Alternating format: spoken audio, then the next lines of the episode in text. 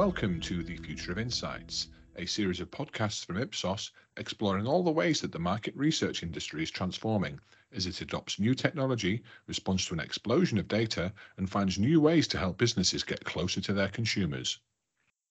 Our latest episode sees Jennifer Hubber, Chief Client Officer and Head of the Ipsos Global Client Organization, in conversation with Anneleen Waterloos, Vice President of Consumer Insights and Analytics at Philip Morris International. Hello, Anneleen. Good morning. Hi, Jennifer. Very nice to have you. Thank you so much for accepting to uh, be part of our podcast. Thank you so much for the invitation. Super happy to be here. Lovely. So I was wondering if uh, you'd like to maybe introduce yourself as a first uh, opening of our chat and tell us something about maybe your journey, your your current role.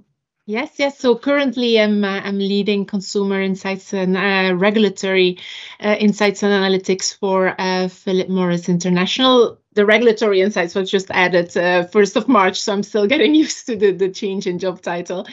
Um, and I've been in this role for the past year and a half, about a, a year and a half. Um, but I've been working um, in insights analytics for the past 20 years. I started my career at Procter & Gamble um, in the uh, in the insights uh, function. was uh, was with P&G for for 12 years. Uh, navigated the organization, worked in different parts of the organization and in different geographies office. Um, and then I uh, I joined IKEA and became uh, the the global leader for uh, for insights and analytics uh, for um, for IKEA. Um, and the the last two years of that seven years, my role was also extended to uh, to cover strategy uh, for that amazing brand. Um, yeah, and so this is basically my third stint. Um, always worked, like I said, in insights analytics because I have a I have a huge passion for that. Great, and uh, and I know that you you you also have uh, a reputation for being a transformational leader, and so I was wondering within your current role, what are the changes that you are aiming to drive at mm-hmm. your company today in terms yeah. of how insights uh, is contributing to the yeah. to the business to the business yeah. of your company?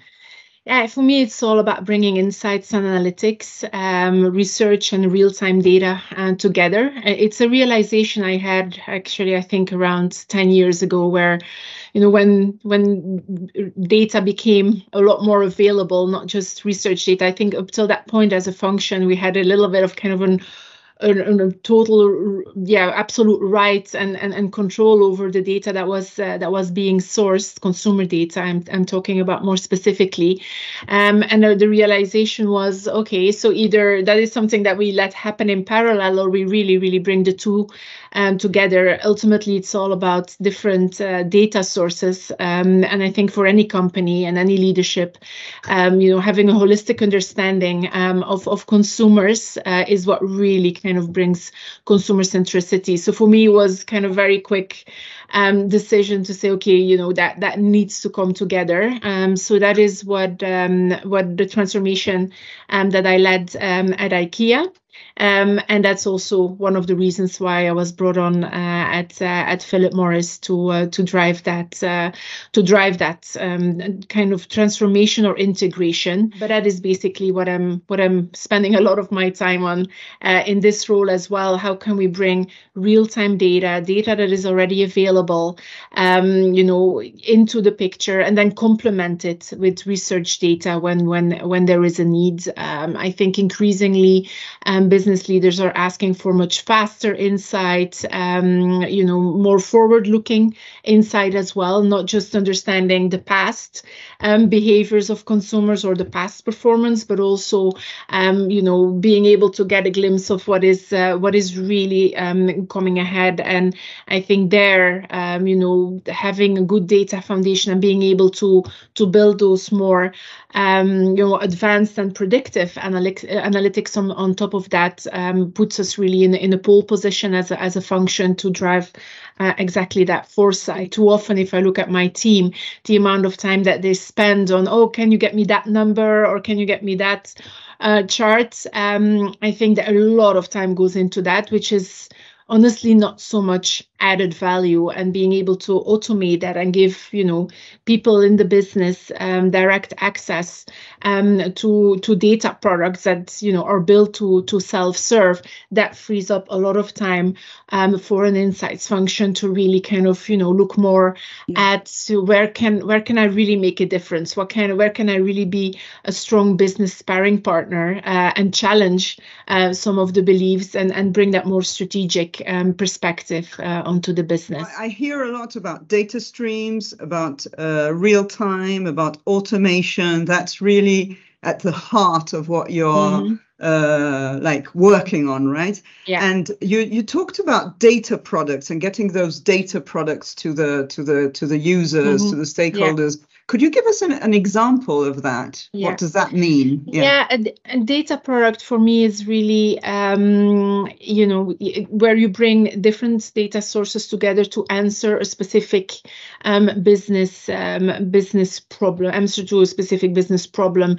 Um, for example, you know, we have one data product which is called One Consumer View, where you basically get all the data across the, the consumer journey uh, into one place. So you see um, which people have started adopting um, reduced risk products, um, you know, where, where they are in the journey. Are they aware? Are they, you know, have they already tried? Have they, and just getting a view of how that moves on a daily basis, you know, how many people have become aware, how many people have tried, how many people have relapsed um, to using combustible cigarettes, which is definitely something that we want them, uh, you know, not to do, and how can we can we carry them through that uh, through that journey? It is fully database and that is one example um, of a data product where we can you know people whether you're working in in cx or, or you're working in a strategy function or you even working in, in operations you can you get access to the data and you see exactly what is happening because that basically also impacts demand planning. It impacts you know your marketing plans.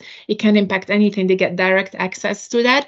And at the same time we also use um, that data product to do you know more advanced analytic uh, analytics and predictive analytics to say okay but you know if we continue on this trend you know this and this is is is uh, is coming ahead of us so how do we actually um, you know um, plan for for that to to accelerate that or to to kind of curb uh, curb a trend um, that is just one uh, one example a good example okay no thank yeah. you thank you for that that brings it to life very nicely yeah so i was wondering this is is uh, definitely this means driving change a lot of change because as you said it wasn't mm. like this a few years ago mm-hmm. and uh, any challenges any key challenges that your team or that you are facing in your role as you mm. try to lead this transformation either mm-hmm. here in your current role or that you have faced in mm-hmm. the past yeah no i think i mean and that's that's exactly what i've also um, experienced at ikea and i'm experiencing um, again now at, at, pmi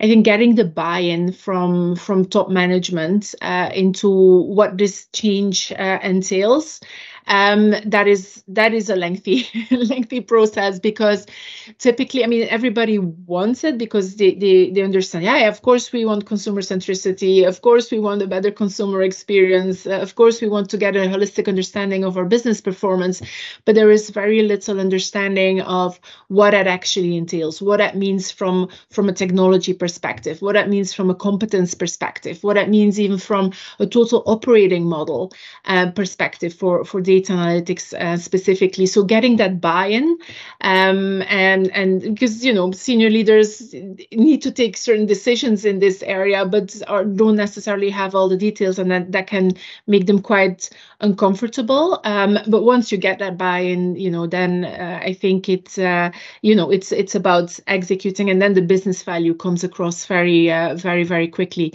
So that I would say is one challenge. The other one is of course if I look um, a bit more internally at, at at us as a function, you bring you know you have your you know your your traditional research um, competence um, that is that is very present in the team. Of course, when we're talking about data analytics, you need to bring in very new competences, or at least new for you know the function that we used to be um, so many years ago. You're talking data scientists, data engineers, analysts, architects, um, et, you know, etc.